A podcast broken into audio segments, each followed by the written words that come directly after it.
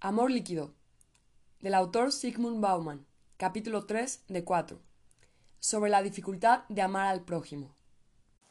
El precepto que exige ama a tu prójimo como a ti mismo, dice Freud, en El malestar en la cultura, es uno de los fundamentales de la vida civilizada, y es también el más opuesto a la clase de razón que promueve la civilización, la razón del autointerés y de la búsqueda de la propia felicidad.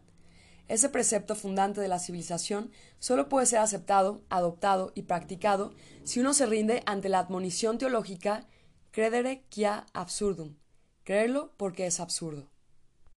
De hecho, basta con preguntar ¿por qué debería hacerlo? ¿Qué beneficio me reportaría? para percibir el absurdo carácter de la exigencia de amar a nuestro prójimo, a cualquier prójimo, por el solo hecho de ser nuestro prójimo. Si amo a alguien, es porque esa persona debe merecerlo de alguna manera y lo merece si en ciertos sentidos importantes es tan semejante a mí como para que pueda amarme a mí mismo amándola a ella. Y lo merece si es más perfecta que yo mismo como para que pueda amar en ella el ideal de mi propia persona. Pero si esa persona me resulta extraña y no puede atraerme gracias a su propio valor o a la importancia que pueda haber cobrado en mi vida emocional, me resultará muy difícil amarla.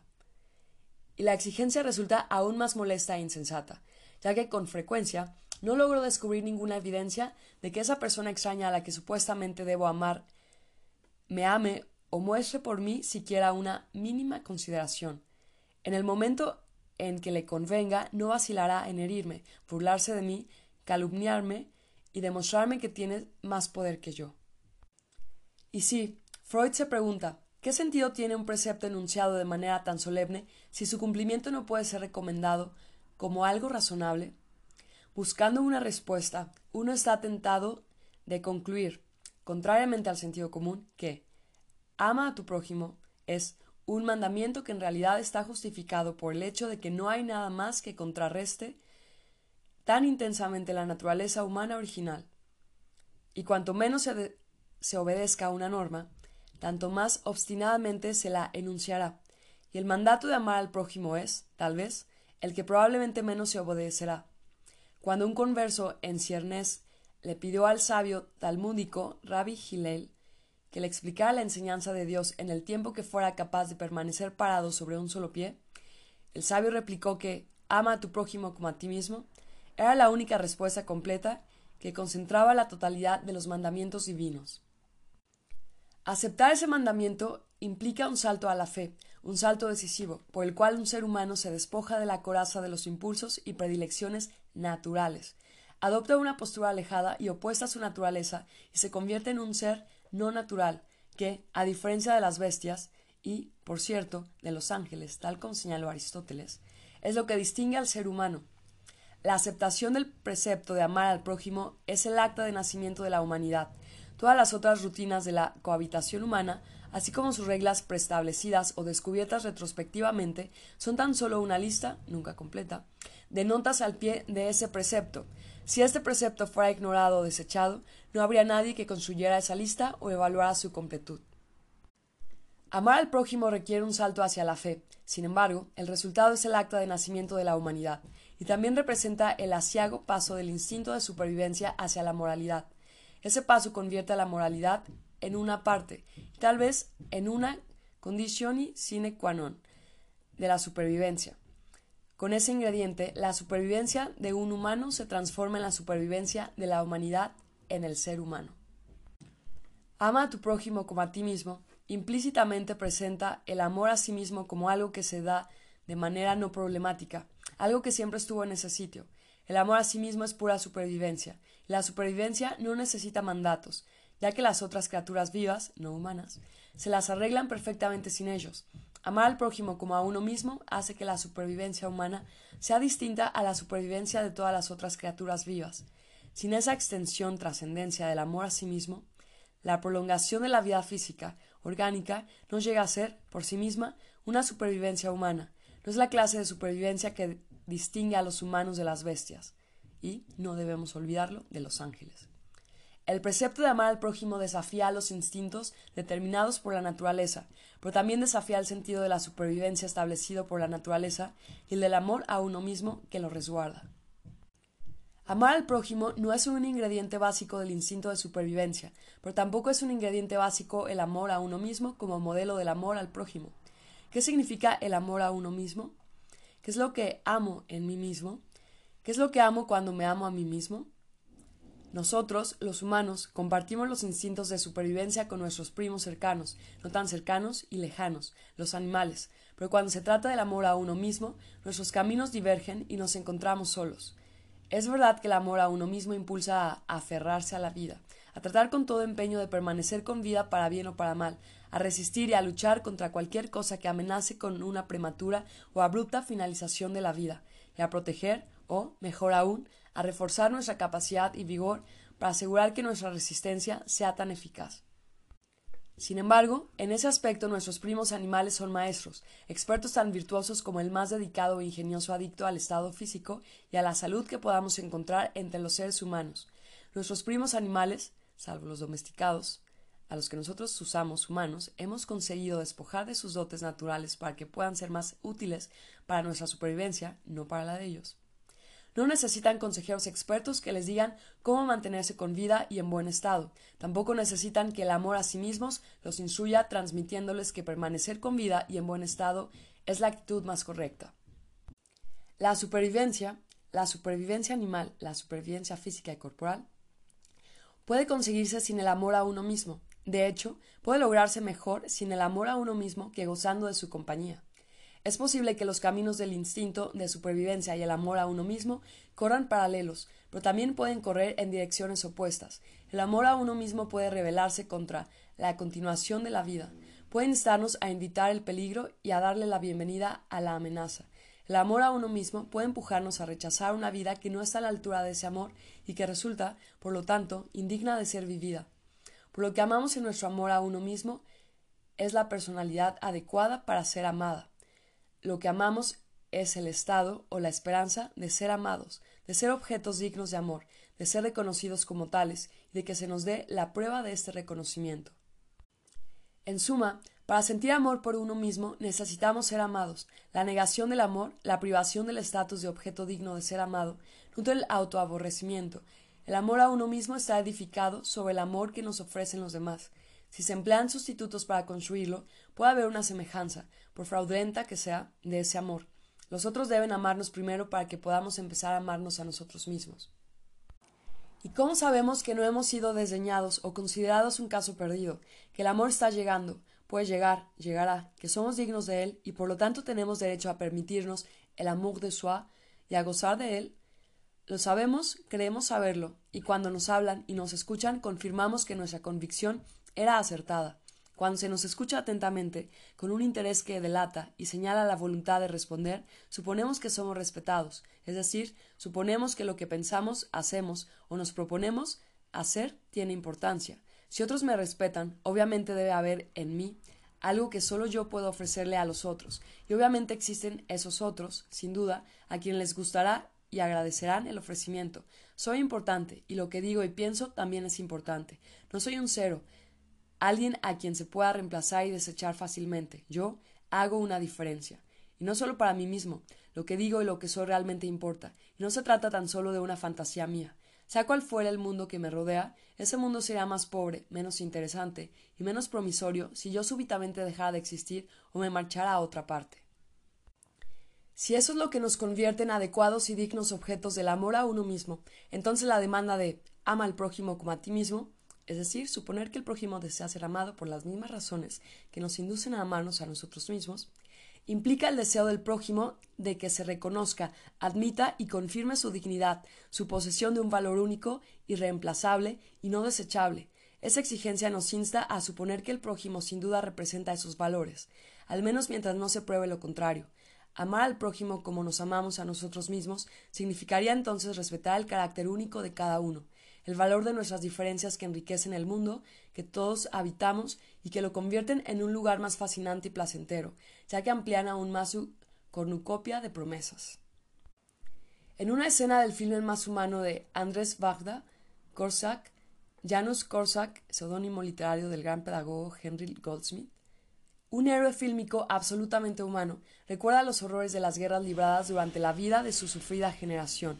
Por supuesto, recuerda las atrocidades y las condena y las aborrece tal como esos actos inhumanos merecen ser condenados y aborrecidos. Sin embargo, lo que más horror le produce es el recuerdo de un hombre borracho que patea a un niño. En nuestro mundo obsesionado con las estadísticas, los promedios y las mayorías, tendemos a medir el grado de inhumanidad de las guerras por medio del número de víctimas. Tendemos a medir el mal, la crueldad, el escarnio y la infamia de la victimización por medio del número de víctimas. Pero en 1944, en medio de la guerra más criminal en la que se hayan ensarzado los seres humanos, Ludwig Wittgenstein señaló Ningún grito atormentado puede ser mayor que el grito de un solo hombre. O mejor, ningún tormento puede ser mayor que el que puede sufrir un solo ser humano. Medio siglo más tarde, presionada por Leslie Stahl, de la cadena de televisión CBS, quien la interrogaba acerca del medio millón de niños que murieron como resultado del constante bloqueo estadounidense a Irak, Madeleine Albright entonces embajadora estadounidense ante las Naciones Unidas, no negó la acusación y admitió que había sido difícil tomar esa decisión, pero la justificó. Pensamos que valió la pena pagar ese precio. Seamos justos. Albright no estaba ni está sola en su razonamiento. No se puede hacer una tortilla sin cascar huevos. Es la excusa favorita de los visionarios, de los voceros de las visiones respaldadas oficialmente y de los generales que actúan a instancias de esos voceros. Esa fórmula se ha convertido, con el paso de los años, en un verdadero lema de nuestros valientes tiempos modernos. Quienes sean esos nosotros que pensamos, en cuyo nombre habló Albright, su clase de juicio, de extrema y fría crueldad, es exactamente lo que, lo que consternó, indignó y repugnó a Korskak, diciéndolo, decidiéndolo a construir toda una vida basada en esa repugnancia. La mayoría de nosotros coincidirá en que el sufrimiento sin sentido y el dolor infligido insensatamente no pueden tener excusa y no serán defendibles ante ningún tribunal, pero menos están dispuestos a admitir que matar de hambre o causar la muerte a un solo ser humano no es ni puede ser un precio que valga la pena pagar por sensata o incluso noble que pueda ser la causa por la que se paga. El precio no puede ser nunca la humillación o la negación de la dignidad humana, no se trata tan solo de que la vida digna y el respeto debido a la humanidad de cada ser humano se combinan para constituir un valor supremo que no puede ser superado ni compensado por ningún o cualquier volumen y cantidad de otros valores, sino que todos los otros valores solamente son valores en cuanto sirven a la dignidad humana y promueven su causa. Todas las cosas valiosas de la vida humana son tan solo vales de compras para ese valor que hace que la vida sea digna de ser vivida, que busque la supervivencia asesinando la humanidad de otro ser humano, solo consigue sobrevivir a la muerte de su propia humanidad. La negación de la dignidad humana desacredita el valor de cualquier causa que necesite de esa negación para confirmarse, y el sufrimiento de un solo niño desacredita ese valor tan radical y completamente como el sufrimiento de millones. El principio que puede resultar cierto en el caso de las tortillas se convierte en una cruel mentira cuando se lo aplica a la felicidad y el bienestar humanos. Los biógrafos y discípulos de Korsak suelen aceptar en general que la clave de sus ideas y actos era su amor a los niños. Esa interpretación tiene sólidos fundamentos. Korsak sentía un amor apasionado e incondicional, completo y abarcativo hacia los niños, un amor capaz de sostener toda una vida con un sentido de integridad y cohesión. Sin embargo, al igual que todas las interpretaciones, esta no abarca completamente a su objeto. Korsak amaba a los niños como pocos de nosotros somos capaces de amar, pero lo que amaba en los niños era su humanidad. La humanidad en su mejor faceta, no distorsionada, no trunca, en estado puro, íntegra, completa en su infancia incipiente, colmada de una promesa aún no traicionada y de un potencial todavía no contaminado. Los potenciales portadores de esa humanidad nacen y crecen en un mundo más propenso a cortarles las alas que alentarlos a desplegarlas para volar, y por eso, según Korsak, Solo en los niños se podía encontrar humanidad y preservarla, por un tiempo, solo por un tiempo, en estado prístino y completo. Tal vez sería mejor cambiar los hábitos del mundo y hacer del hábitat humano un lugar más hospitalario para la dignidad humana, de modo que el ingreso a la vida adulta no comprometa la humanidad de los niños.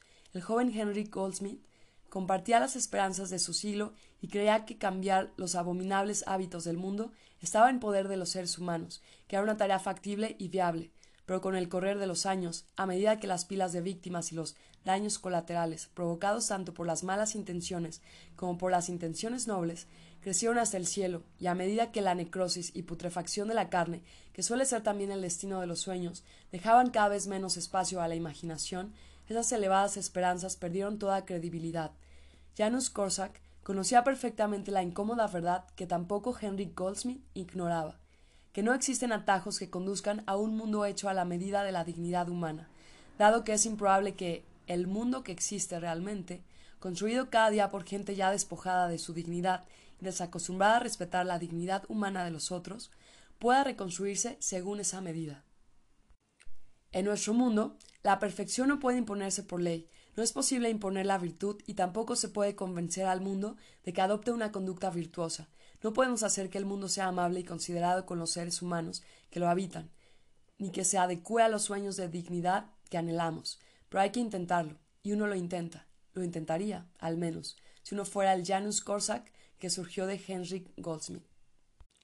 Pero ¿cómo intentarlo? Un poco como los visionarios utópicos a la vieja usanza, que, tras haber fracasado en su intento de lograr la cuadratura del círculo de seguridad y libertad dentro de la gran sociedad, se convirtieron en diseñadores de comunidades cercadas, centros comerciales y parques temáticos, pero en nuestro caso lo intentamos protegiendo la dignidad con la que nace todo ser humano, de ladrones y estafadores que pretenden robarla o distorsionarla o mutilarla, y emprendiendo esa labor de protección de toda una vida cuando aún hay tiempo, durante los años de dignidad de la infancia.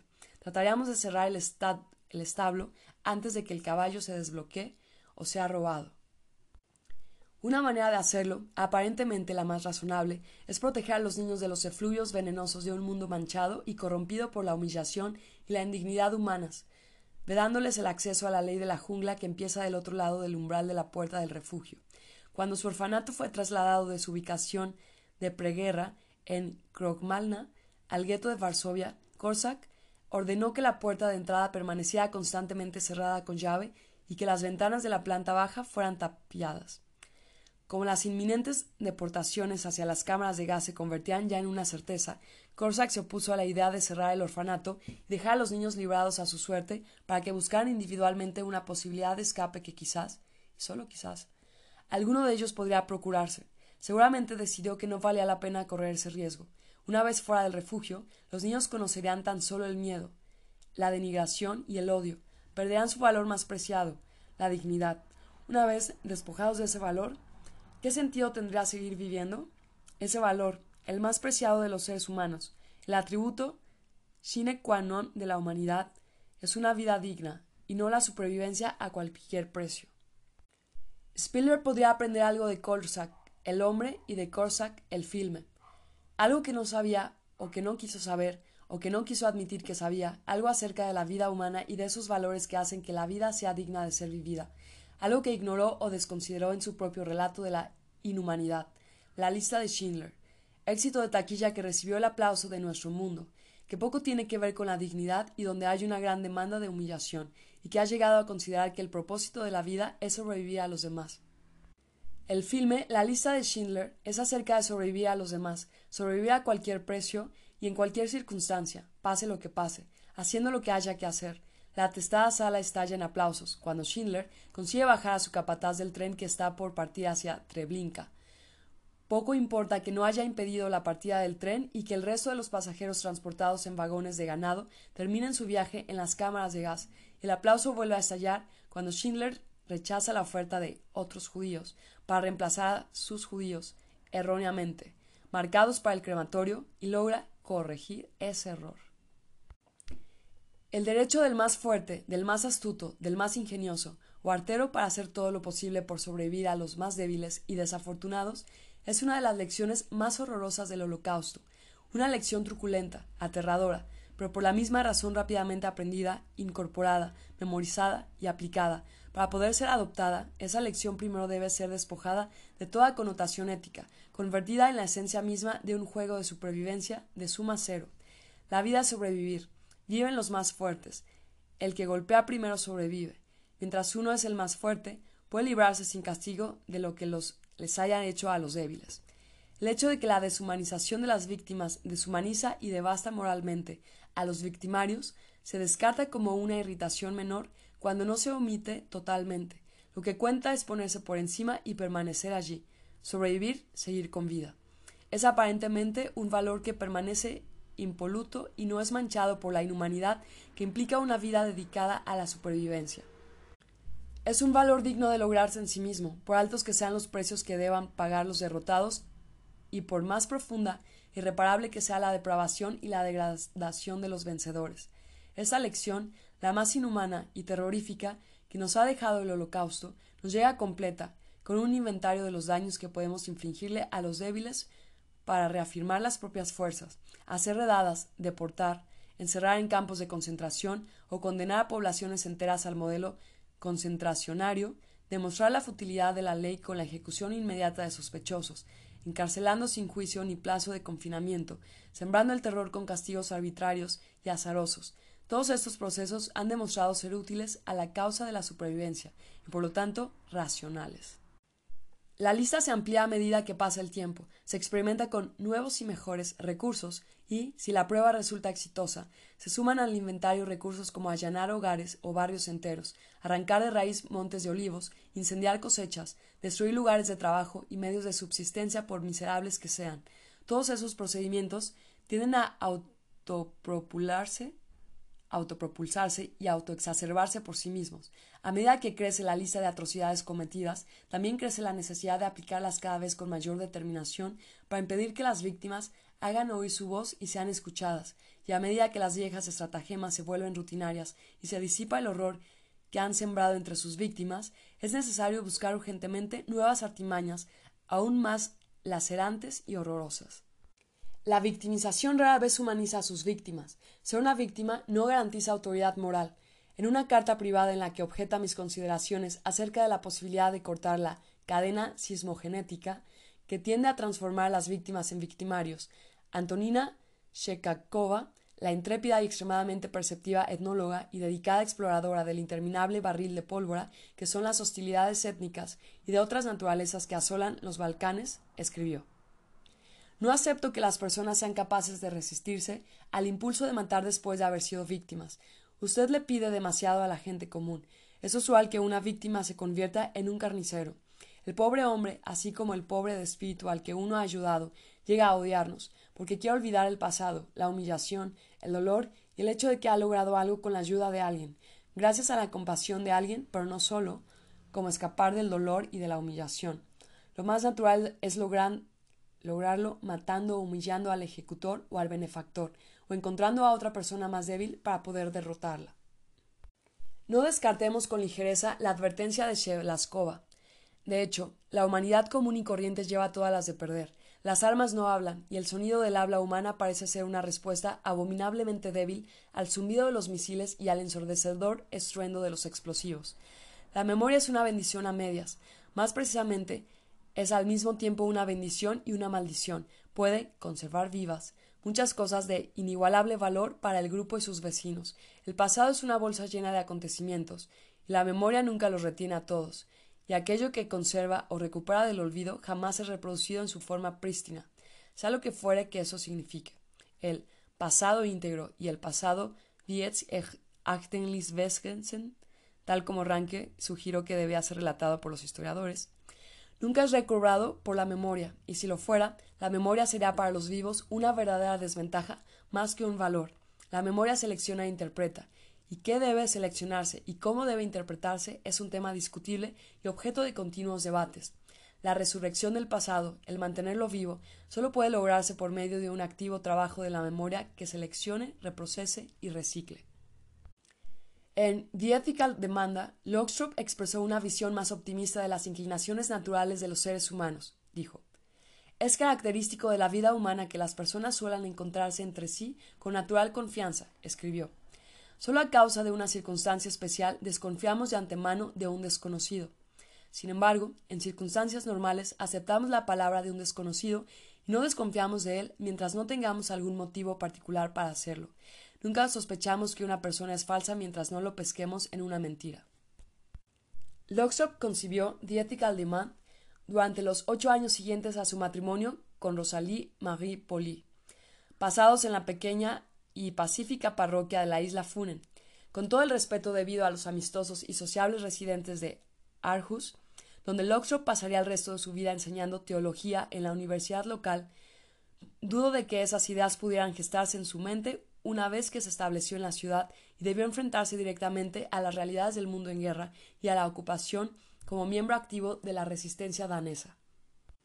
Las personas tienden a tejer sus imágenes del mundo con el hilo de su experiencia. A la generación actual puede resultarle rebuscada la soleada y jubilosa imagen de un mundo confiado y confiable, agudamente opuesta a la que ellos aprenden cada día y a la sugerida por los relatos de experiencia y las recomendaciones de estrategia de vida que escuchan cotidianamente.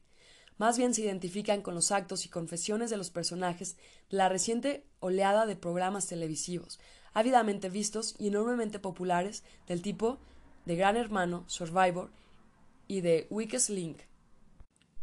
Esos programas expresan un mensaje muy diferente.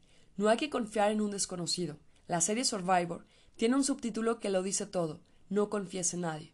Los seguidores y adictos de los reality shows de la televisión invertirían el veredicto de Lockstrup. Es característico de la vida humana que las personas suelen encontrarse entre sí con natural suspicacia. Estos espectáculos televisivos que ganaron millones de telespectadores y que inmediatamente atraparon la imaginación general eran ensayos públicos del carácter descartable de los seres humanos, transmitían indulgencia y advertencia en una sola historia. Su mensaje era que nadie es indispensable, que nadie tiene derecho a su parte de los frutos del esfuerzo común por el solo hecho de haber contribuido a él, y menos aún por ser, simplemente, miembro del equipo. La vida es un juego duro para gente dura, añadía el mensaje. Cada partida comienza de cero. Los méritos pasados no cuentan. Uno solo vale según los resultados del último duelo. En cada momento, cada jugador solo lucha por sí mismo, y para avanzar por no hablar de alcanzar la cima, primero debe cooperar para excluir a todos los otros ansiosos por sobrevivir y ganar que le obstruya el camino, pero debe cooperar solo para vencer uno a uno a todos aquellos con los que antes había cooperado y dejarlos atrás, derrotados, cuando ya no son más útiles. Los otros son, en primer lugar, competidores que conspiran como suelen hacerlo los rivales, cavando trampas, tendiendo emboscadas, ansiosos de que tropecemos y caigamos, las estrategias que ayudan a los ganadores a superar la competencia y salir victoriosos de la despiadada batalla son de diversas clases y oscilan entre la descarada autoafirmación y la más púdica modestia, y, a pesar de la estrategia elegida y de las habilidades de los sobrevivientes y los errores de los vencidos, la historia de la supervivencia está condenada a desarrollarse siempre de la misma manera monótona. En un juego de supervivencia a la confianza, la compasión y la clemencia, atributos fundamentalmente de la expresión soberana de la vida de Lockstrup, son suicidas. Si uno no es más duro e inescrupuloso que todos los demás, lo destruirán, con o sin remordimientos. Hemos regresado a la sombría verdad del mundo darwiniano. Los que sobreviven son invariablemente los más aptos, o, más bien, la supervivencia es la prueba última de que uno está en buena forma. Si los jóvenes de nuestra época fueran lectores de libros, y particularmente de libros viejos, que no figuran en las listas actuales de bestsellers, seguramente tendrían más posibilidades de coincidir con el oscuro y nada soleado cuadro del mundo pintado por el exiliado ruso y filósofo de la Sorbona, León Shestov. Homo homini lupus es una de las máximas más inquebrantables de la moralidad eterna. En cada uno de nuestros vecinos tenemos que haya un lobo. Somos tan pobres, tan débiles, se nos arruina y destruye tan fácilmente, ¿cómo podríamos no sentir miedo? Solo vemos peligros y más peligros. Nuestros jóvenes repetirían, tal como lo hizo Shestov, y tal como el programa Gran Hermano lo transmitió, elevándolo al nivel del sentido común, que ese es un mundo duro, hecho para las personas duras, un mundo de individuos que solo pueden confiar en su propia astucia, decididos a ser más listos que sus enemigos y a superarlos. Al encontrarse con un desconocido, se requiere en primer lugar vigilancia, en segundo lugar vigilancia y en tercer lugar vigilancia. Reunirse, estar juntos y trabajar en equipos tiene sentido en tanto y en cuanto los demás contribuyan a que uno se salga con la suya. No hay razón para que el compañerismo persista luego de que los otros ya no reporten más beneficios, o reportan menos que el que reportaría deshacerse del compromiso y cancelar toda obligación hacia ellos. A la gente joven que nació, creció o llegó a la adultez con el cambio del siglo también le resultará familiar e incluso obvia la descripción que Anthony Giddens ha hecho de la relación pura. En la actualidad, la relación pura tiende a ser la forma predominante de unión humana, que se establece por lo que cada persona puede obtener, y es continuada solo mientras ambas partes piensen que produce satisfacción suficiente para que cada individuo permanezca en ella. Según la descripción de Giddens, la actual relación pura no es, tal como fue antes el matrimonio, una condición natural, cuya durabilidad se daba por hecho salvo en ciertas circunstancias extremas. Uno de los rasgos de la relación pura es que puede ser concluida, más o menos a voluntad, por cualquiera de las dos partes, en cualquier momento en particular. Para que una relación tenga posibilidad de durar, es necesario el compromiso. Sin embargo, cualquiera que se comprometa sin reservas corre el riesgo de resultar gravemente dañado en el futuro, en caso de que la relación fuera disuelta. El compromiso con otra persona u otras personas, particularmente un compromiso incondicional, y más aún un compromiso del tipo hasta que la muerte nos separe, en las buenas y en las malas, en la riqueza y en la pobreza, se parece cada vez más a una trampa que debe evitarse a cualquier precio. La gente joven dice ante algo que les gusta, es muy cool, y el término es adecuado. Los actos e interacciones de los seres humanos pueden tener muchas características, pero no deben ser cálidos, y menos aún permanecer en estado de calidez o apasionamiento. Las cosas están bien mientras se mantengan cool, y ser cool implica que uno está ok.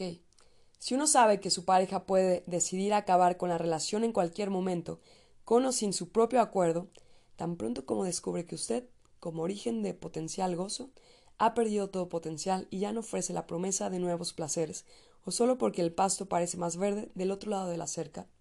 Invertir todos sus sentimientos en la relación siempre es una alternativa riesgosa.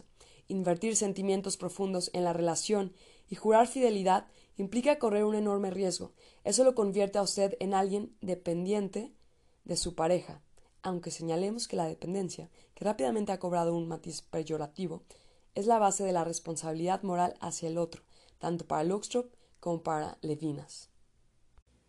Para echar un poco más de sal en la herida, su dependencia, gracias a la pureza de su relación, tal vez no sea correspondida, y no tiene por qué serlo, por lo tanto, usted está atado, pero su pareja es libre de marcharse, y el lazo que lo ata a usted no basta para asegurar la permanencia del otro. La conciencia compartida y de hecho generalizada de que todas las relaciones son puras, es decir, frágiles, fisiparas, destinadas a durar mientras resulten convenientes y por lo tanto con fecha de vencimiento, no es suelo fértil para que arraigue y florezca la confianza. Las parejas laxas y eminentemente revocables han reemplazado al modelo de la unión personal del tipo hasta que la muerte nos separe, que aún se sostenía, bien o mal, aun cuando revelara ya un número creciente de grietas y rajaduras. En el momento en que Lockstrop dejó consignada su convicción en la existencia de la naturalidad y la normalidad de la confianza, y anunció su veredicto de que la suspensión o cancelación de la confianza, y no su entrega incondicional y espontánea, era el caso de la excepción originado por circunstancias extraordinarias y que, por lo tanto, requería explicación. La enfermiza fragilidad y la vulnerabilidad de las relaciones de pareja no son, sin embargo, los únicos rasgos de la versión actual que quitan credibilidad a los presupuestos de Lockstrop, una fluidez, fragilidad y transitoriedad implícita que no tienen precedente, la famosa flexibilidad caracterizan a toda clase de vínculos sociales, aquellos que hace apenas unas décadas se estructuraban dentro de un marco duradero y confiable, permitiendo tramar una segura red de interacciones humanas. Afectan particularmente, y de manera seminal, el ámbito del empleo y las relaciones profesionales, con la demanda de gente especializada que suele decrecer en menos tiempo que el que lleva a adquirir y dominar la especialización, con credenciales educativas que pierden valor con respecto al costo anual que tienen o que incluso se convierten en equidad negativa, mucho antes de su supuesta duración para toda la vida, con las fuentes de trabajo que desaparecen de un día para otro casi sin advertencia, y con el lapso de vida dividido en series de proyectos breves y únicos. Las perspectivas de vida se parecen cada vez más a las caprichosas circunvoluciones de los proyectiles, inteligentes en busca de blancos elusivos, efímeros e incansables, más que la trayectoria predeterminada y predecible de un misil balístico. El mundo actual parece conspirar contra la confianza. Es posible que la confianza siga siendo, tal como lo señaló Knut Lockstrop, una emanación natural de la soberana expresión de la vida, pero una vez emitida, en nuestros días, busca en vano un lugar donde arraigar.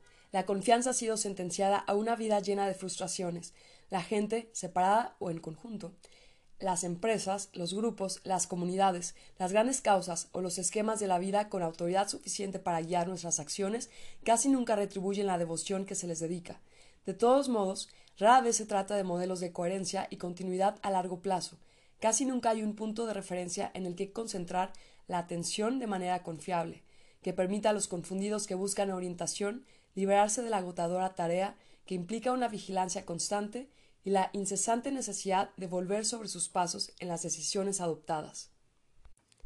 No hay puntos de orientación que parezcan tener una expectativa de vida más que los individuos que buscan orientación, por breve que puedan ser sus vidas corporales. La experiencia individual señala obstinadamente al yo como el pivote de esa duración y continuidad que tan ávidamente se buscan. En nuestra sociedad, supuestamente adicta a la reflexión, la confianza no recibe gran estímulo, un severo escrutinio de los datos procedentes de las evidencias vitales apunta en dirección opuesta, revelando insistentemente la perpetua volubilidad de las reglas y la fragilidad de los lazos. Sin embargo, ¿significa entonces que la decisión de Lockstrop de invertir esperanzas de moralidad en la confiar en los otros ha sido invalidada por la incertidumbre endémica que satura el mundo de hoy? Podríamos decir que así es, si no fuera porque Lockstrop nunca afirmó que los impulsos morales surgían de la reflexión, por el contrario, según su enfoque, la esperanza de la moralidad estribaba precisamente en su espontaneidad prereflexiva. La piedad es espontánea, porque la más mínima interrupción, el más mínimo cálculo, la más mínima vacilación o idea de cumplir con otra cosa la destruye por completo, y de hecho la convierte en su opuesto, la impiedad. Se sabe que Emmanuel Levinas dejó clara existencia en que la pregunta ¿por qué debo ser moral? Es decir, esgrimiendo argumentos del tipo ¿en qué me favorecería eso? ¿Qué ha hecho por mí esa persona para que yo me preocupe por ella? ¿Por qué debería preocuparme si tantos otros no lo hacen? ¿O no podrá otro hacerlo en mi lugar? No es el punto de partida de la conducta moral, sino una señal de su muerte, del mismo modo que la amoralidad empezó con la pregunta de Caín ¿Acaso soy yo el guardián de mi hermano? Y Lockstrup parece estar de acuerdo. La necesidad de moralidad una expresión que es oxímoron, cualquier cosa que responda a una necesidad no es de por sí la moralidad. O tan solo la conveniencia de la moralidad no puede ser establecida y menos aún comprobada discursivamente. La moralidad no es más que una manifestación innata de la humanidad, no sirve a ningún propósito. Y, por cierto, no está guiada por la expectativa de ningún provecho, comodidad, gloria o elevación. Es cierto que muchas veces se han hecho buenas acciones, serviciales y eficaces, a partir de que los benefactores han calculado a partir de ellas algún provecho, ya sea para ganar la gracia divina, comprar la estima pública o asegurarse la absolución de gestos despiadados cometidos en otras oportunidades. Sin embargo, no pueden calificarse de genuinos actos morales precisamente a causa de haber tenido esa clase de motivaciones. En los actos morales no se toma en cuenta ningún motivo ulterior, insiste Lockstrop, la expresión espontánea de la vida, ya sea amoral o moral, es radical precisamente gracias a la ausencia de motivos ulteriores. Esa es una de las razones por las que la demanda ética, esa presión objetiva de ser moral que emana del hecho mismo de estar vivo y compartir con otros el planeta, es silenciosa y así debe seguir siendo. Como la obediencia a la demanda ética puede convertirse fácilmente, distorsionada y deformada, en una motivación de la conducta, la demanda ética en estado puro es aquella que no se recuerda y en la que no se piensa. Su radicalidad consiste en que la demanda sea superflua. La inmediatez del contacto humano está sostenida por las expresiones inmediatas de la vida, y no necesita ni tolera ningún otro sostén. En términos prácticos, eso significa que aunque un ser humano se resienta por estar solo, en última instancia, librado a su propia responsabilidad, es precisamente esa soledad la que contiene la esperanza de una unión impregnada de moralidad, la esperanza, no la certeza. La espontaneidad y la soberanía de las expresiones de la vida no aseguran que la conducta resultante sea éticamente adecuada ni una elección laudable entre el bien y el mal. El punto, sin embargo, es que las elecciones incorrectas y las correctas emanan de la misma condición. Al igual que los intensos impulsos de evadirse y la solidez para aceptar responsabilidades, reacciones siempre provocadas por las exigencias. sin protegerse de la posibilidad de hacer elecciones erróneas, no hay manera de perseverar en la búsqueda de la elección correcta.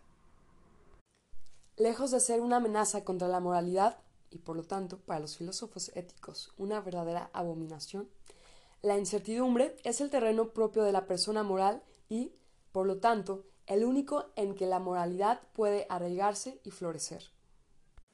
Pero tal como Lockstrop señaló acertadamente, la inmediatez del contacto humano está sostenida por las expresiones inmediatas de la vida. Supongo que esa conexión y ese condicionamiento mutuo actúan en ambos sentidos.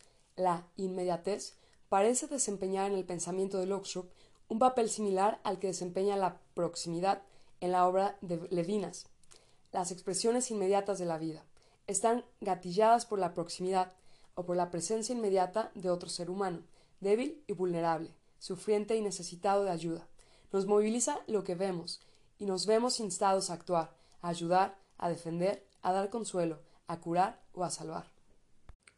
La soberana expresión de la vida es otro hecho brutal, tal como la responsabilidad de Levinas o, por cierto, la demanda ética de Lockstrop.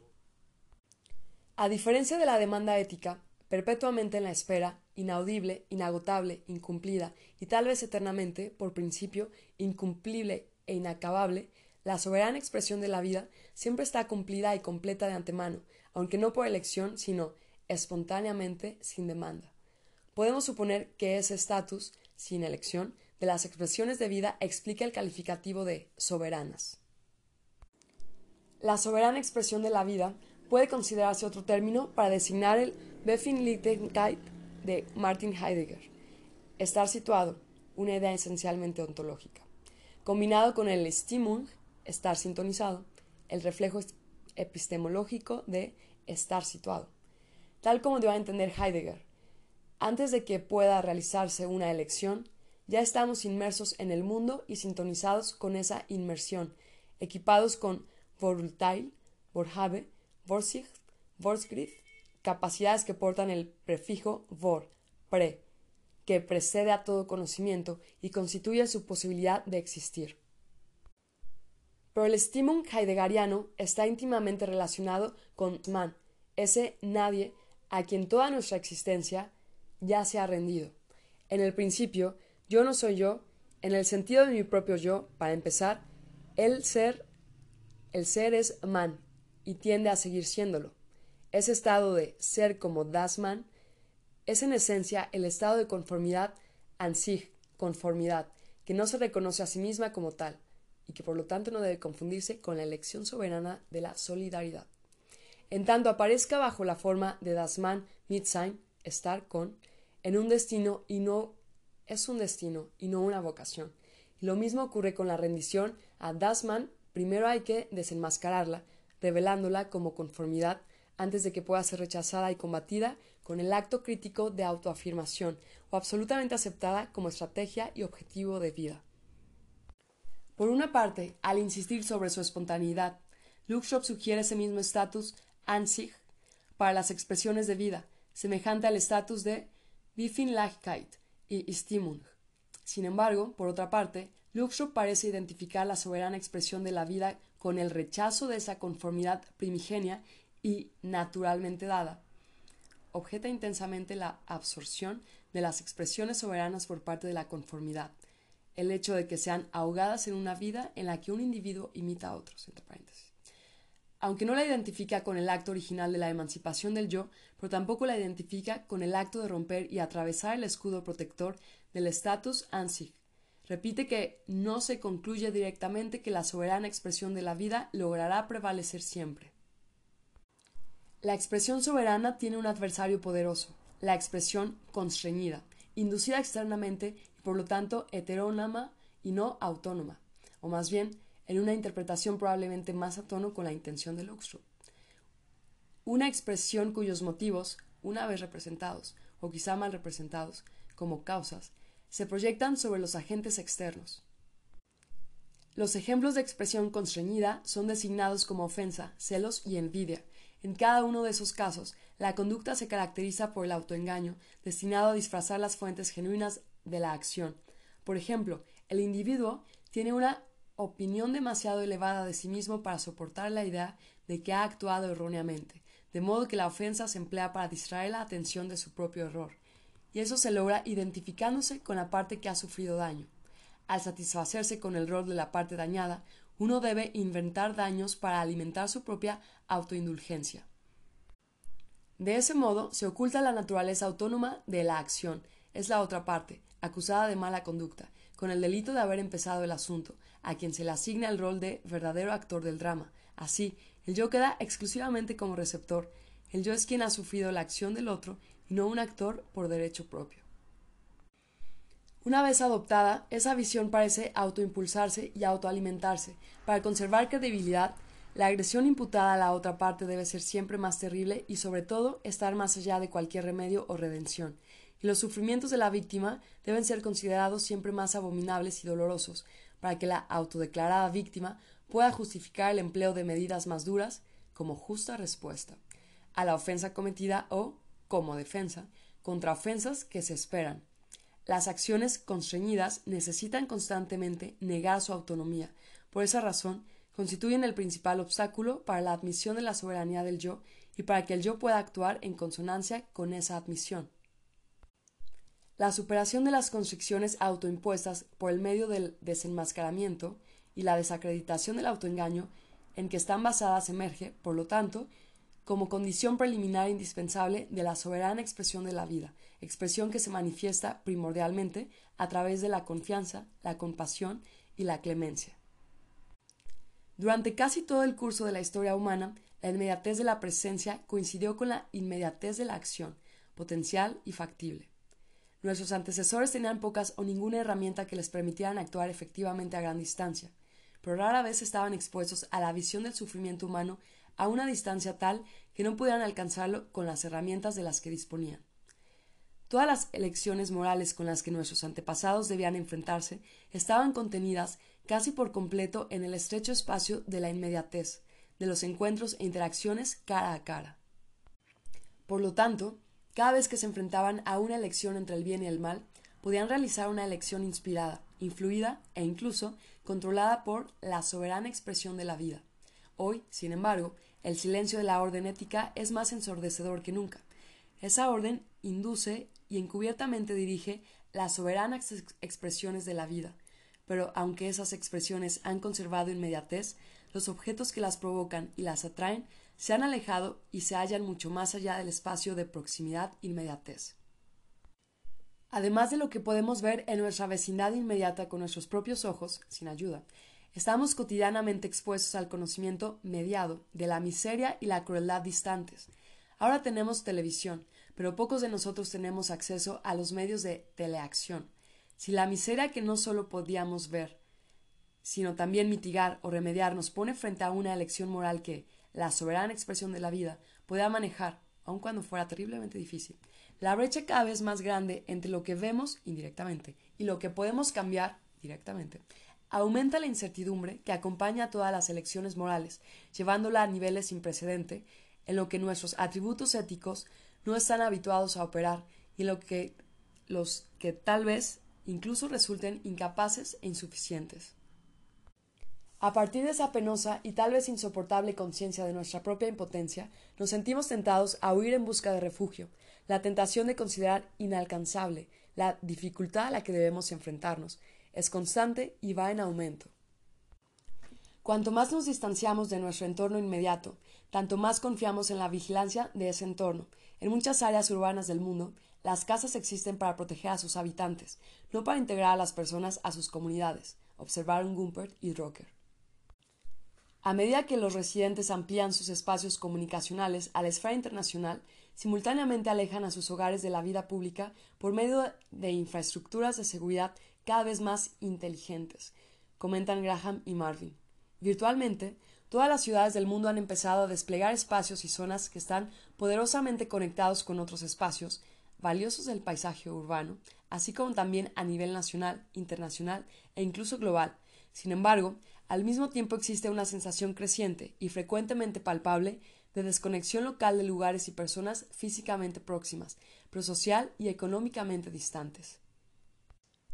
El producto de desecho de esta nueva extraterritorialidad conectada de los espacios urbanos privilegiados, habituados y usados por la élite global, son los espacios desconectados y abandonados, las salas fantasmas de Michael Strasberg, donde los sueños han sido reemplazados por pesadillas y donde el peligro y la violencia son comunes y cotidianos.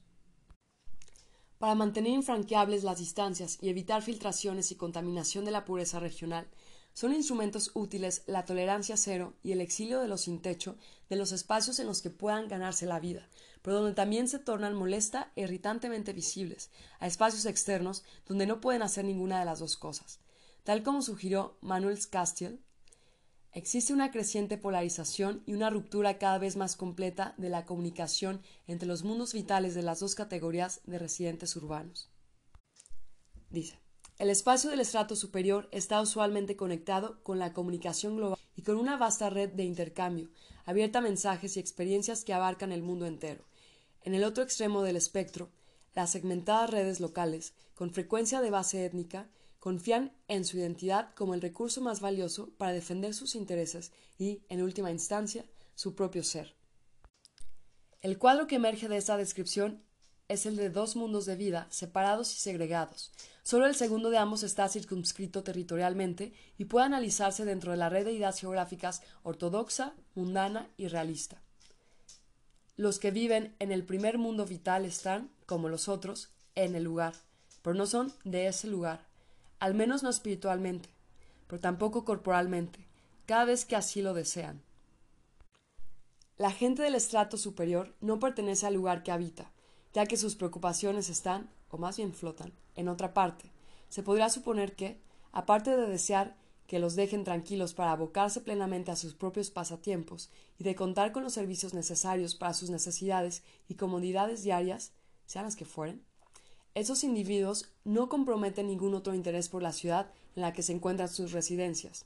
La población urbana no considera que la ciudad es, como solía hacerlo para los propietarios de fábricas y los comerciantes de productos e ideas de antaño, su campo de pastoreo, su fuente de riqueza o el rebaño que demanda su custodia, cuidado y responsabilidad. Así, están despreocupados de los asuntos de su ciudad que es apenas una localidad entre muchas, y todas ellas insignificantes desde el punto de vista estratégico del ciberespacio, que, aunque virtual, es su verdadero hogar.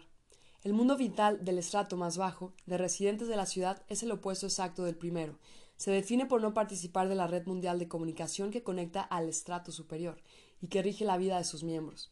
Los residentes urbanos del estrato inferior están condenados a la localidad, y por lo tanto su atención descontentos, sueños y esperanzas, se centra en los asuntos locales.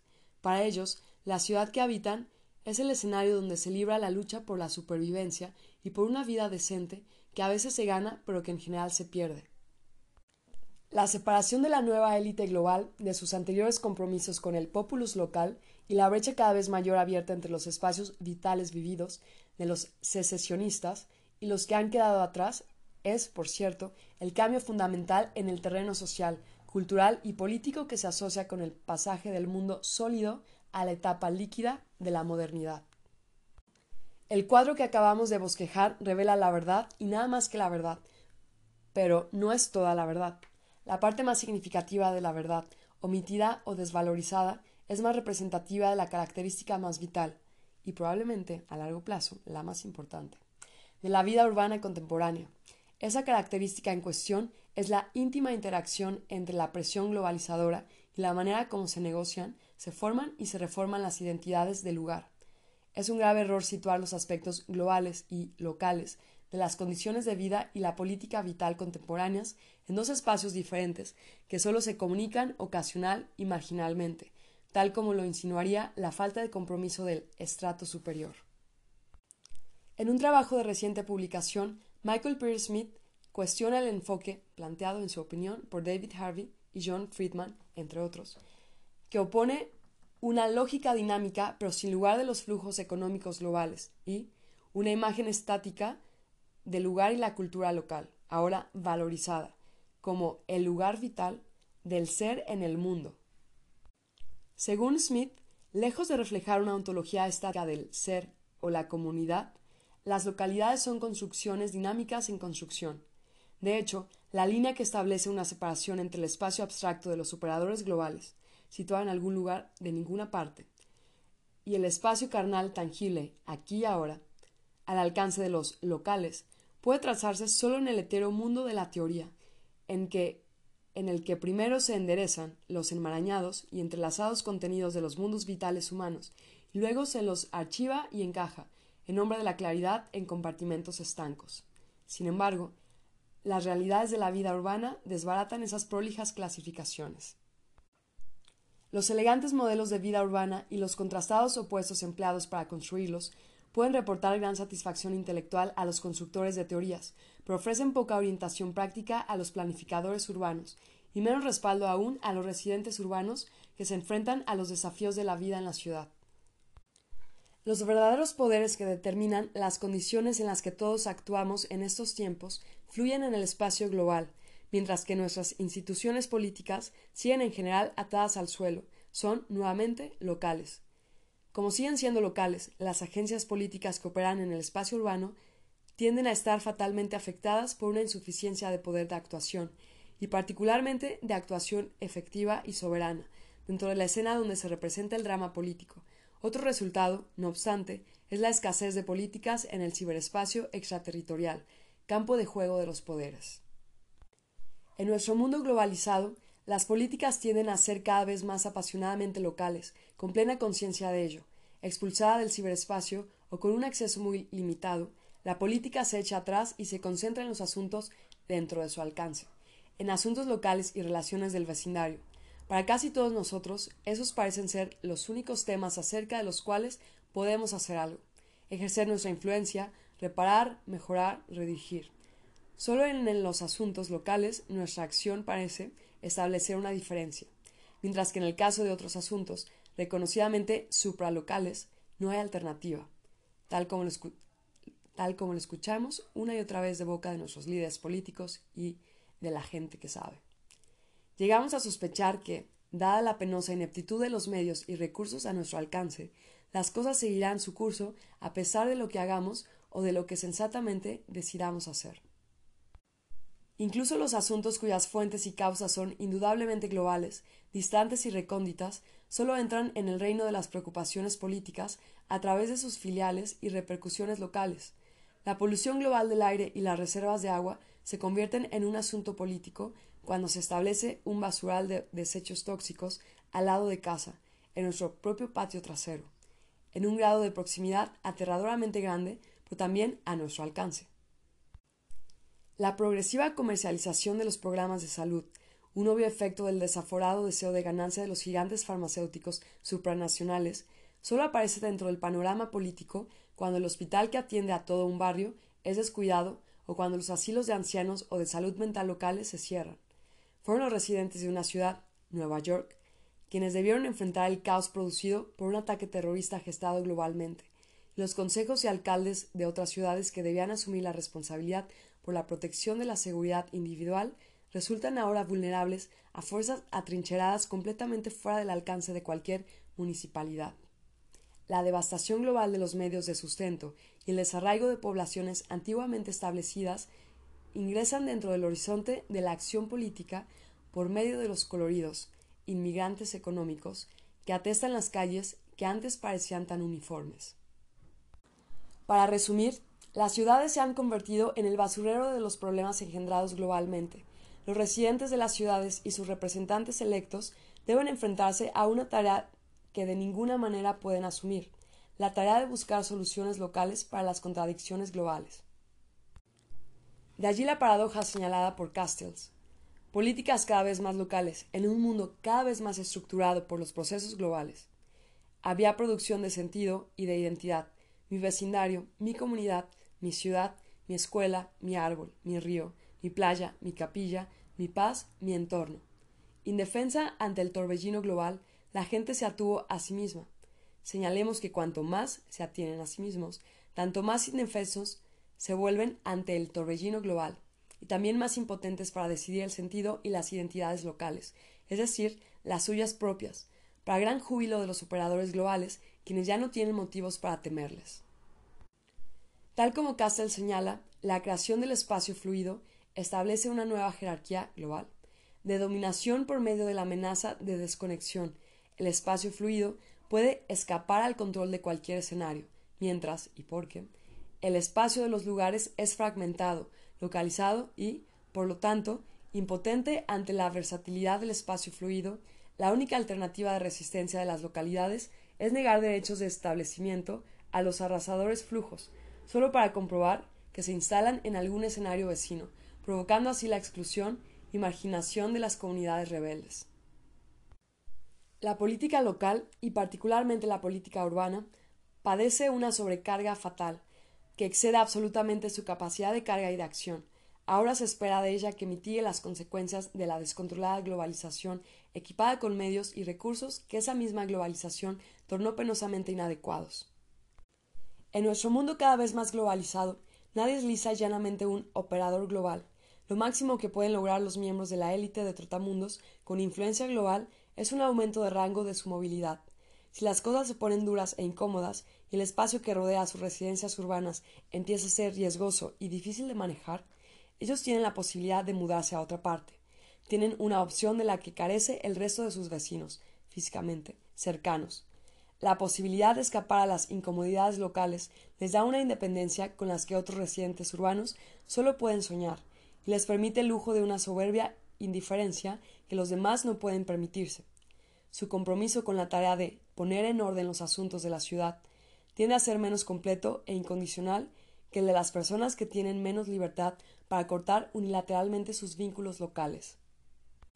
Sin embargo, eso no implica que cuando se trata de buscar sentido e identidad, la élite globalmente conectada, que lo necesita y reclama tanto como cualquier otro, pueda dejar de lado el lugar donde vive y trabaja.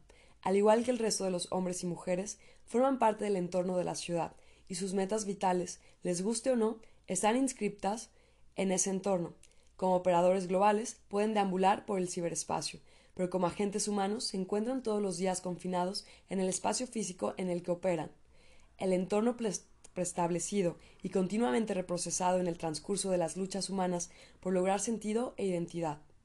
La experiencia humana se forma y madura, se administra la vida compartida y su sentido se concibe, se absorbe y se negocia en lugares, y es en lugares y desde lugares donde se gestan los deseos y los impulsos humanos, donde se espera satisfacerlos, donde se corre el riesgo de experimentar frustración y donde casi siempre terminan frustrados. Las ciudades contemporáneas son el campo de batalla donde los poderes globales y los sentidos e identidades, obstinadamente locales, se enfrentan, chocan luchan y buscan un acuerdo satisfactorio, o al menos soportable, una manera de cohabitación que pueda ser una paz duradera, pero que en general solo resulta un armisticio, un intervalo para reparar las defensas destruidas y volver a desplegar nuevos destacamientos de combate. Esa confrontación, y no un factor único, pone en marcha y sirve de guía a la dinámica de la moderna ciudad líquida. Y no nos confundamos, cualquier ciudad, aunque no en el mismo grado, en su reciente viaje a Copenhague, Michael Pierre Smith consignó que durante una sola hora de caminata pasó junto a pequeños grupos de inmigrantes turcos, africanos y de Oriente Medio, que observó a varias mujeres árabes con velo y sin él, y que mantuvo una interesante conversación con un camarero irlandés en un pub inglés frente a Tivoli Garden. Esta experiencia de campo demostró ser muy útil, dice Smith, para la charla sobre conexiones transnacionales que pronunció en Copenhague esa misma semana, cuando alguien insistió en que el transnacionalismo era un fenómeno que podía darse en ciudades globales como Nueva York o Londres, porque tenía poca relevancia en sitios, relevancia en sitios más insulares como Copenhague. La historia reciente de las ciudades estadounidenses está colmada de cambios radicales, pero está particularmente marcada por las preocupaciones de seguridad. Por el trabajo de John Hannigan, por ejemplo, nos enteramos de que el súbito horror del crimen que acecha en los oscuros rincones del centro de la ciudad afectó a los habitantes de las zonas metropolitanas estadounidenses en la segunda mitad del siglo pasado y provocó la huida blanca de esas áreas de la ciudad, aunque apenas unos años antes esos centros se habían convertido en poderosos imanes para las multitudes ansiosas por disfrutar de la clase de entretenimiento masivo que solo el centro de las grandes ciudades y no otras áreas urbanas con menor densidad de población podía ofrecer. No importa si la ola de temor era fundamentada o se trataba de la obra de las imaginaciones febriles. El resultado fueron zonas céntricas desiertas y abandonadas, un escaso número de buscadores de placeres y la percepción cada vez más intensa de que las ciudades eran lugares peligrosos. Otro autor señaló en 1989 que en otra de esas ciudades, Detroit, las calles están tan desiertas después del anochecer que parece una ciudad fantasma como Washington, D.C., la capital de la nación. Hannigan descubrió que había empezado a darse una tendencia inversiva hacia fin del siglo, después de muchos años de escasez, de pánico y de no salgamos esta noche, y de la desertificación que se produjo en las ciudades, las autoridades de las ciudades estadounidenses se asociaron con promotores en una lucha destinada a lograr que los centros de las ciudades volvieran a ser lugares entretenidos, una atracción irresistible para potenciales juerguistas a medida que el entretenimiento vuelve al centro de la ciudad y los excursionistas de un día vuelven al centro con la esperanza de encontrar allí algo excitante, seguro y no disponible en los suburbios. Es cierto que esos cambios súbitos y neuróticos de la situación reinante en las ciudades estadounidenses, con sus enemistades y antagonismos raciales, con sus profundos resentimientos acumulados durante largo tiempo, que entran en erupción de tanto en tanto, pueden ser más notables y abruptos que en otros lados, donde los conflictos raciales y los prejuicios no alimentan hasta ese punto los sentimientos de incertidumbre y confusión. Sin embargo, aunque de manera más leve y atenuada, la ambivalencia de atracción y repulsión, y la alternancia de la pasión y la aversión hacia la vida de la gran ciudad marcan la historia más reciente de muchas, tal vez la mayoría, de las ciudades europeas. Ciudad y cambio social son casi sinónimos. El cambio es la cualidad de la vida urbana y el modo de existencia urbana. Cambio y ciudad pueden, y en realidad deberían, definirse por mutua referencia. ¿Por qué es así? ¿Por qué debe ser así? Es habitual definir las ciudades como lugares donde los desconocidos se encuentran permanecen en mutua proximidad e interactúan durante largo tiempo sin dejar por eso de ser desconocidos. Centrándose en el papel que las ciudades desempeñan dentro del desarrollo económico, Jane Jacobs señala que la constante densidad de comunicación humana es la causa primordial de la agitación urbana. Los habitantes de la ciudad no son necesariamente más inteligentes que otros seres humanos, por la densidad de la ocupación del espacio deriva en una concentración de necesidades, y entonces en la ciudad se plantean preguntas que no se han planteado en otros sitios. Surgen problemas que la gente no ha tenido ocasión de enfrentar en condiciones diferentes. Enfrentar problemas y plantear preguntas representa un desafío que amplía la inventiva de los seres humanos de manera sin precedente. A su vez, esa situación ofrece una alternativa tentadora a la gente que vive en lugares más calmos, pero también menos promisorios. La vida urbana atrae constantemente a nuevos recién llegados, y la característica de estos es que traen nuevas maneras de ver las cosas y tal vez nuevas maneras de resolver viejos problemas. Los recién llegados son extraños en la ciudad, las cosas que los antiguos residentes han dejado de advertir por exceso de familiaridad parecen estrafalarias y requieren una explicación cuando son vistas por otros ojos. Para los extraños, y particularmente para los recién llegados, nada en la ciudad resulta natural, nada se da por descontado. Los recién llegados son enemigos natos de la tranquilidad y la autoindulgencia. Tal vez no sea esta una situación que agrade a los nativos de la ciudad, pero por cierto en su mayor suerte, la ciudad está en su mejor momento, más exuberante y pródiga en oportunidades cuando sus medios y costumbres son cuestionados y acusados. Michael Storper, economista, geógrafo y planificador, atribuye la animación constante y la creatividad típicas de la densa vida urbana a la incertidumbre suscitada por la relación mal coordinada y perpetuamente cambiante entre las partes de organizaciones complejas, entre los individuos y entre individuos y organizaciones, que resulta inevitable en las condiciones reinantes en una ciudad, alta densidad y gran cercanía. Los extraños no son una invención moderna, pero sí son los extraños que siguen siendo extraños durante mucho tiempo, tal vez para siempre. En una ciudad o un pueblo premodernos típicos, no se permitía a los extraños que siguieran siendo extraños durante mucho tiempo. Algunos eran expulsados o ni siquiera se les permitía entrar. Aquellos que eran admitidos y permanecían más tiempo tendían a familiarizarse, eran interrogados y rápidamente domesticados, de tal manera que pudieran unirse a la red de relaciones como residentes urbanos establecidos, de manera personal. Ese proceso tenía consecuencias notablemente diferentes de las de los procesos que nos resultan familiares ahora a partir de la experiencia de las ciudades contemporáneas, modernas, atestadas y densamente pobladas. A pesar de lo que la historia depara a las ciudades y el drástico cambio que puedan experimentar su estructura espacial, su aspecto y estilo a lo largo de décadas o siglos, una característica permanece constante. Las ciudades son espacios donde los extraños permanecen y se mueven en estrecha y mutua proximidad.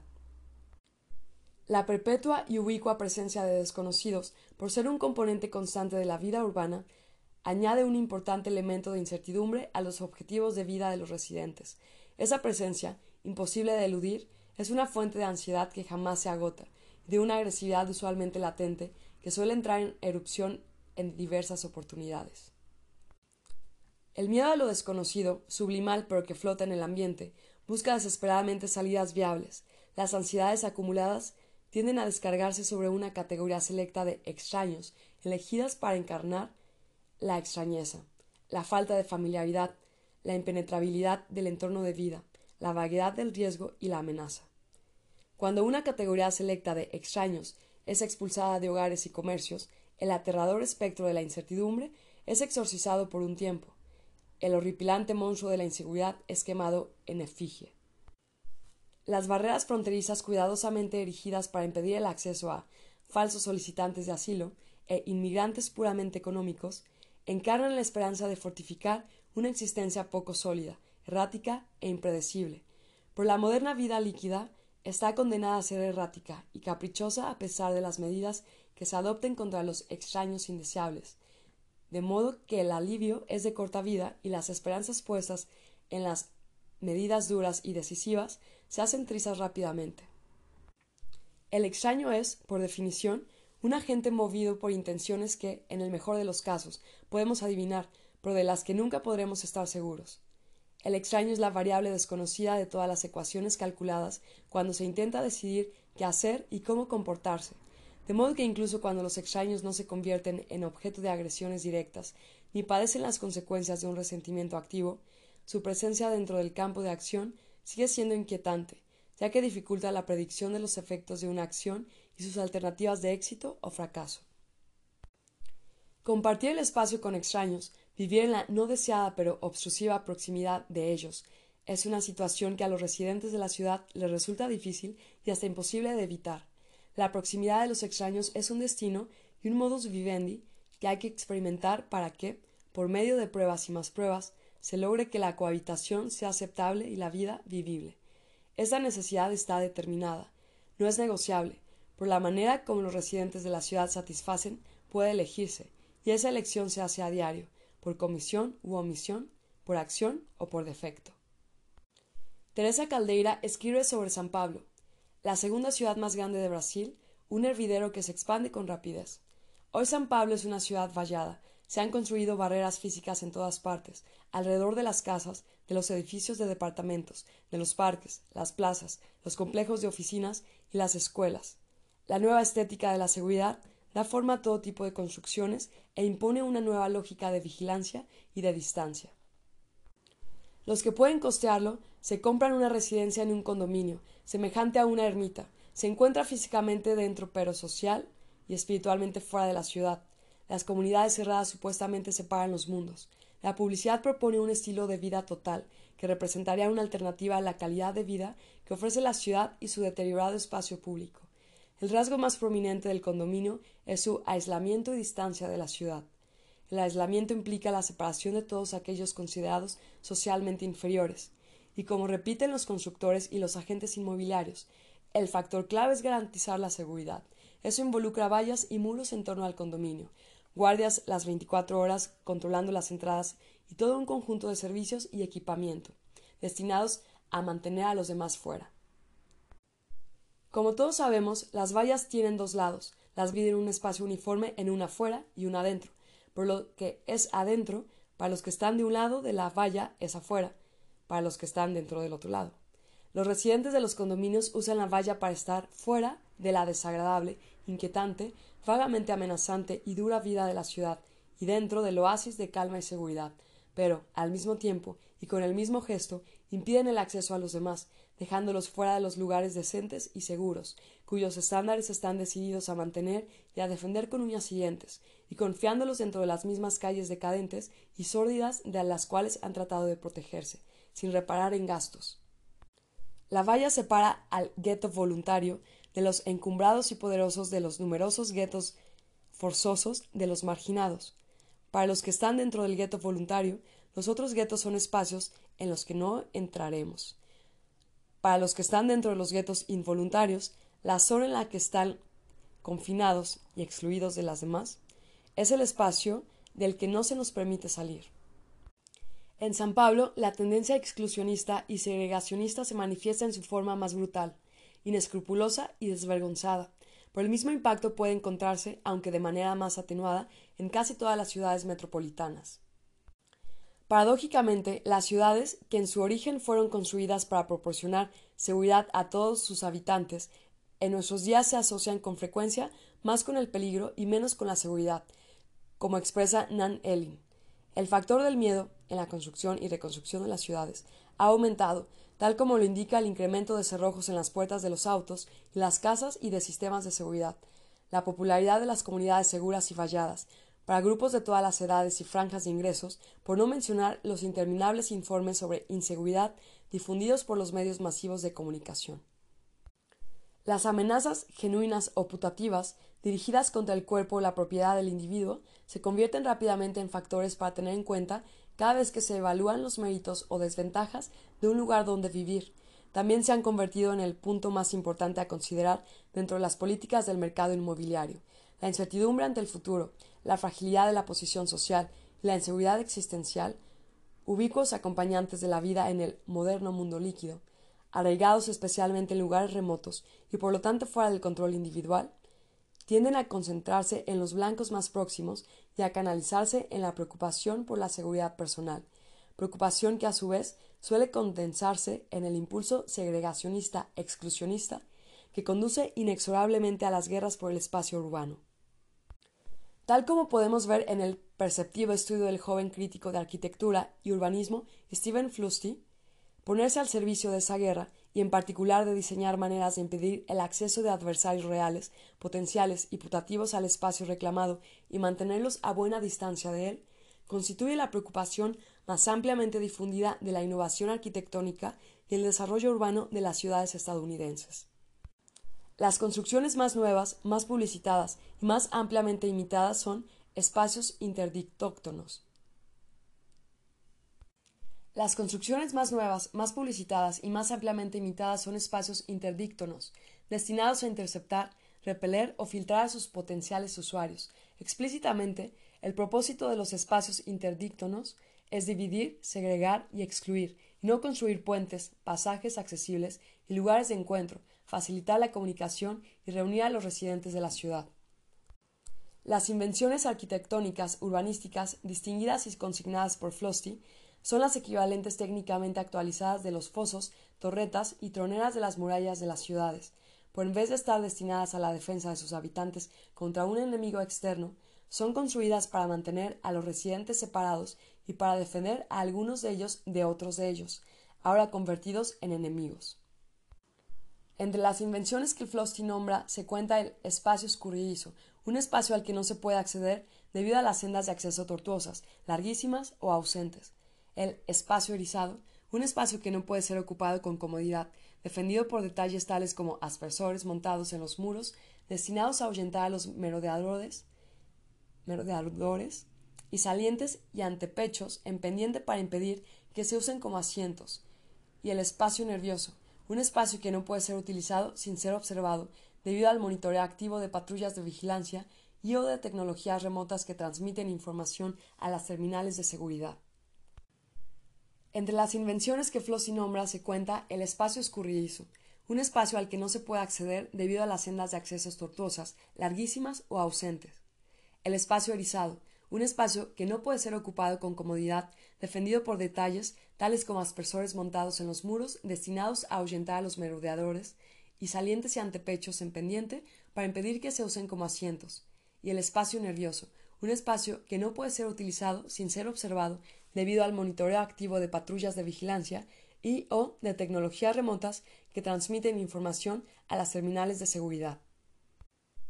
Estas y otras clases de espacios interdíctonos tienen un único propósito, aunque complejo, aislar los enclaves extraterritoriales de la continuidad del territorio urbano, erigir pequeñas fortalezas en las que los miembros de la élite global supraterritorial puedan acicalar, cultivar y gozar de independencia física y aislamiento espiritual. En el paisaje de la ciudad, los espacios interdictorios se convierten en monumentos de la desintegración de la vida comunitaria compartida de una localidad. Las creaciones descritas por Stephen Flosty son manifestaciones de alta tecnología de la ubicua mixofobia. La mixofobia es una reacción muy difundida y altamente predecible a la escalofriante, inconcebible y perturbadora variedad de tipos y estilos de vida humanos que coexisten en las calles de las ciudades contemporáneas y en los más comunes, le hace, sin la protección de los espacios interdictorios de sus barrios. A medida que crece la polivocalidad y la variedad cultural del entorno urbano de la era de la globalización, con más probabilidades de intensificarse que de atenuarse con el correr del tiempo, las tensiones provocadas por la indignan por la indignante, confusa e irritante falta de familiaridad del ambiente, seguramente seguirá estimulando el impulso segregacionista. La expresión de esos impulsos puede, temporaria pero repetidamente, aliviar la tensión, al menos ofrece una esperanza. Las irritantes y desconcertantes diferencias pueden ser irreparables e intratables, pero tal vez se le pueda quitar el veneno al aguijón asignando a cada forma de vida su propio espacio individual, exclusivo e inclusivo a la vez, bien delimitado y bien protegido. Sin llegar a esa solución tan radical, al menos es posible garantizar para uno mismo, su familia, amigos y otra gente como uno, un territorio libre de ese caos y confusión que afecta irredimiblemente a otras áreas de la ciudad.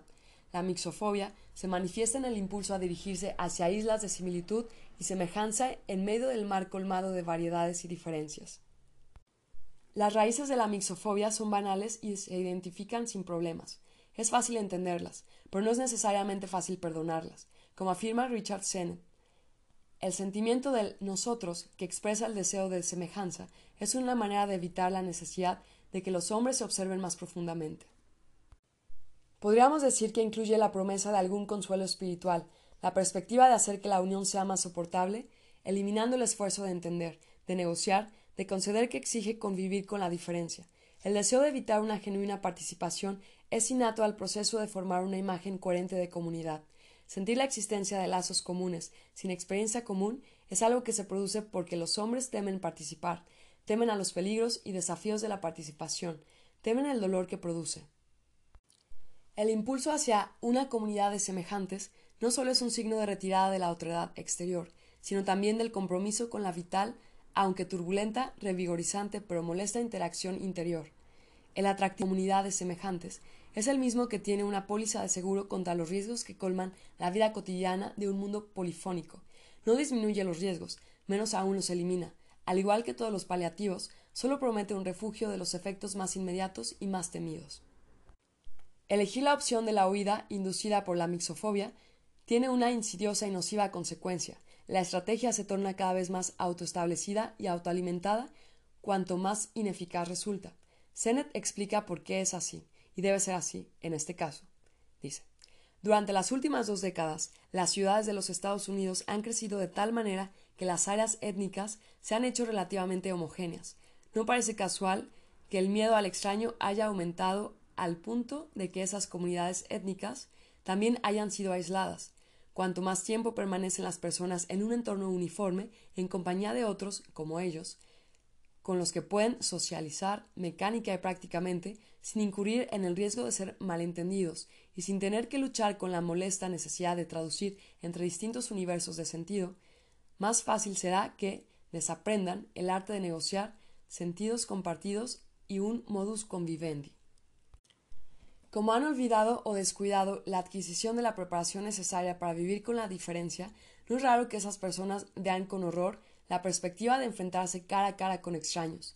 Los extraños tienden a aparecer aún más aterradores a medida que resultan más ajenos, poco familiares e incomprensibles, o a medida que va desapareciendo el diálogo o la interacción que podría haber asimilado su otredad a nuestro mundo vital, o cuando ese diálogo ni siquiera se produce, el impulso hacia un entorno homogéneo y territorialmente aislado puede estar alimentado por la mixofobia, por la práctica de la separación territorial, es el salvavidas y la fuente de alimentación de esa misma mixofobia.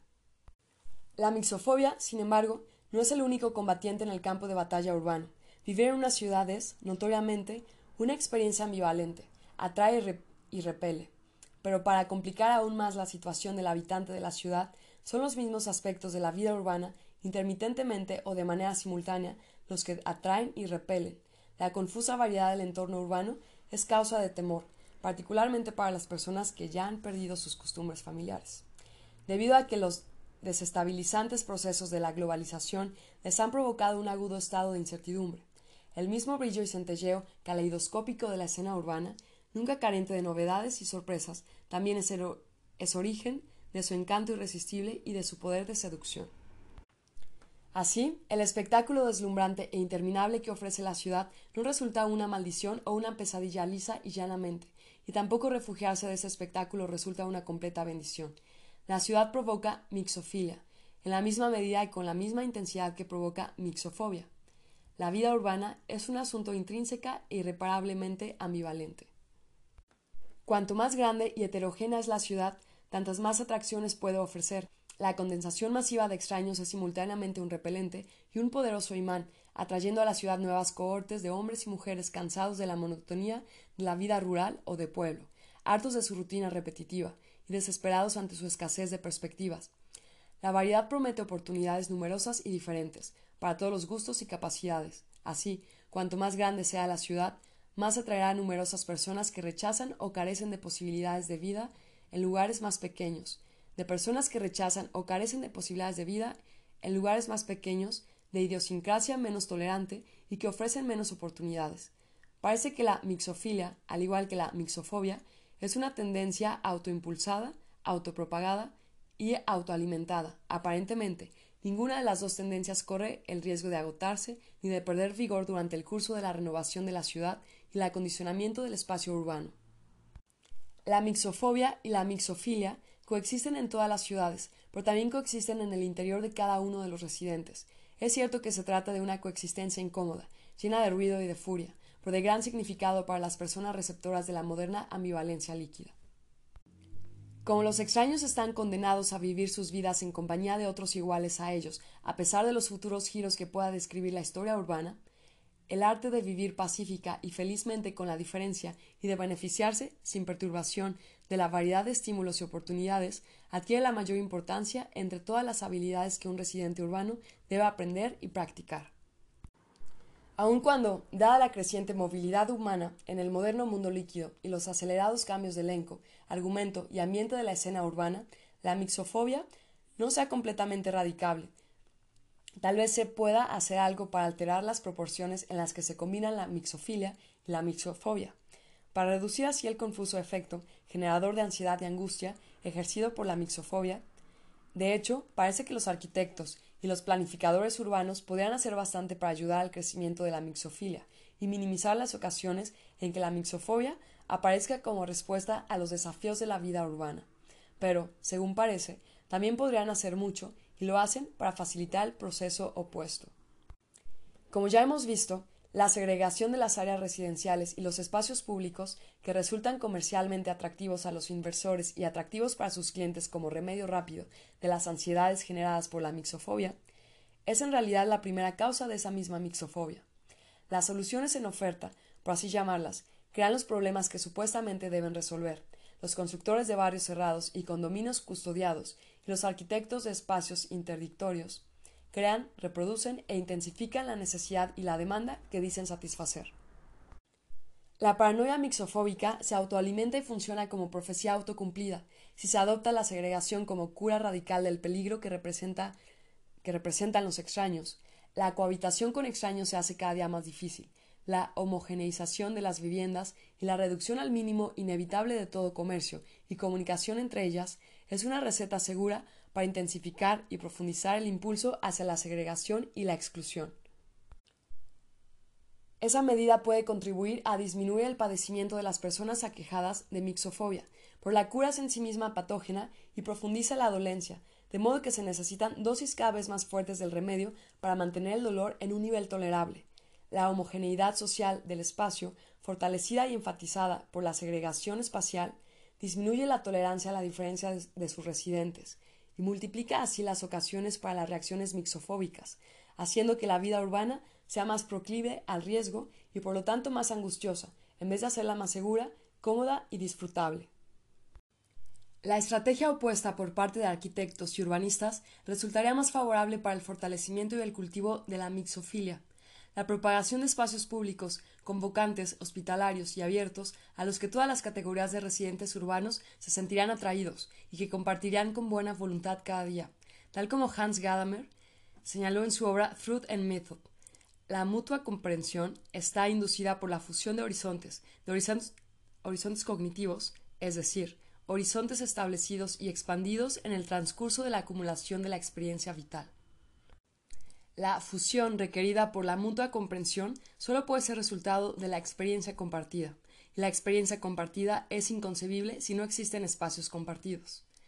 Para proporcionar una masiva prueba empírica de la hipótesis de Gadamer, se ha comprobado que los espacios reservados para los encuentros cara a cara o simplemente compartir el espacio, mezclarse, estar allí, juntos, como cenar en los mismos restaurantes o beber en los mismos bares de los empresarios viajeros y otros miembros de la emergente élite trotamundo o la clase dirigente global, lugares como las cadenas de hoteles y centros de conferencias supranacionales, desempeñan un rol crucial en la integración de esa élite a pesar de las diferencias lingüísticas, religiosas, ideológicas o de cualquier otra clase que podrían dividirla o impedir el desarrollo del sentimiento de pertenencia.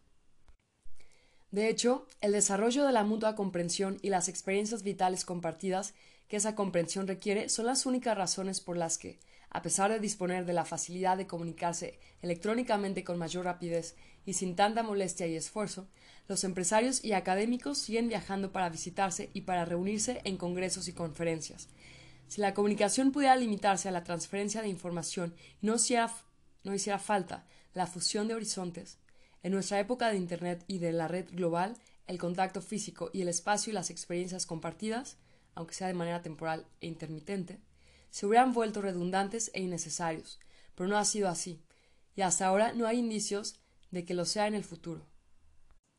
Hay cosas que los arquitectos y los planificadores urbanos pueden hacer para inclinar la balanza a favor de la mixofilia, así como por acción u omisión contribuyen a hacerlo a favor de la mixofobia pero como actúan aisladamente y confían solo en los efectos de sus propias acciones, los resultados que pueden alcanzar son muy limitados. Las raíces de la mixofobia, esa sensibilidad alérgica y febril hacia los extranjeros y lo extraño, se hunden más allá de los alcances de la competencia de la arquitectura o de las atribuciones de los planificadores urbanos, la mixofobia está profundamente arraigada en la condición existencial de los hombres y mujeres contemporáneos, nacidos y creados en un mundo desregulado, fluido e individualizado, de cambios vertiginosos y difusos. Sin embargo, por importantes que sean el aspecto, la forma y la atmósfera de los espacios urbanos para la calidad de vida diaria, no pasan de ser factores, y no necesariamente los más importantes, que contribuyen a la desestabilización, generando incertidumbre y angustia. Los sentimientos mixofóbicos son provocados y alimentados sobre todo por la sobrecogedora sensación de inseguridad. Los hombres y mujeres inseguros de su lugar en el mundo, de sus perspectivas de vida y de los efectos de sus propias acciones, son los más vulnerables a las tentaciones de la mixofobia y los más proclives a caer en su trampa. Esta trampa consiste en desviar la angustia de sus verdaderas raíces y canalizarla y descargarla sobre blancos que nada tienen que ver con sus causas. Como resultado, Muchos seres humanos son victimizados y a la larga los victimarios invitan a su vez a la victimización, mientras que las fuentes de esa quedan a salvo de toda interferencia y salen de la situación ilesas y fortalecidas. En consecuencia, los problemas que afligen a las ciudades contemporáneas no pueden resolverse por medio de una reforma de la ciudad en sí misma. Por radical que ésta pueda ser, no existen, permítanme repetirlo, soluciones locales para problemas generados globalmente.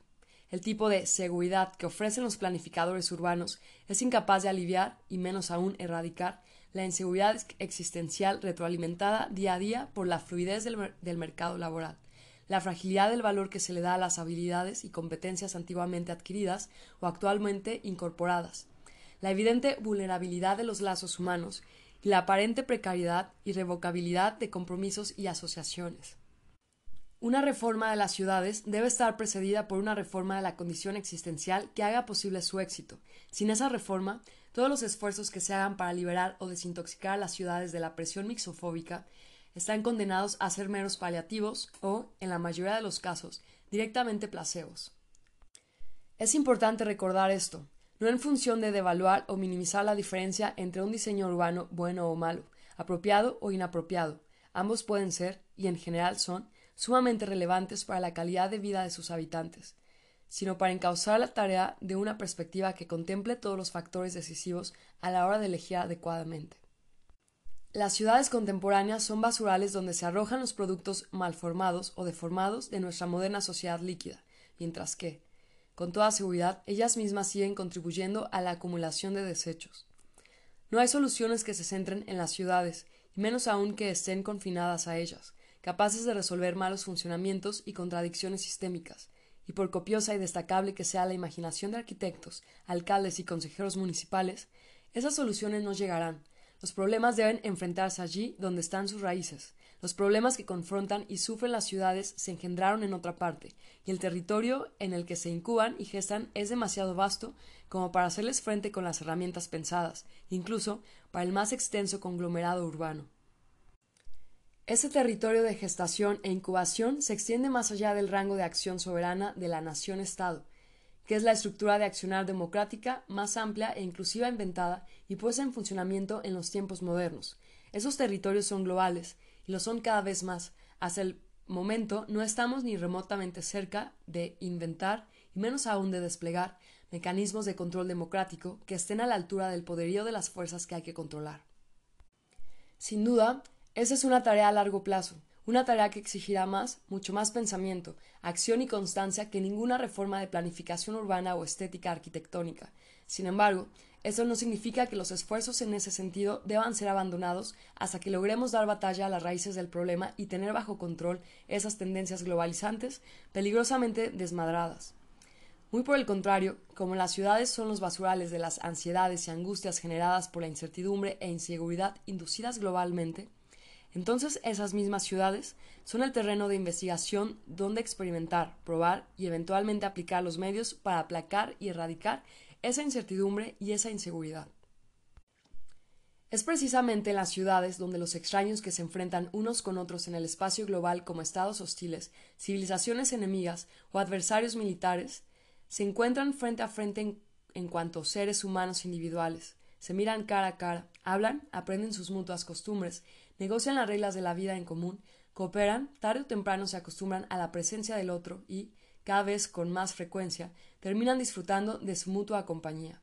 Después de ese entrenamiento local, esas personas antes extrañas sentirán mucha menos tensión y aprensión a la hora de ocuparse de las cuestiones globales.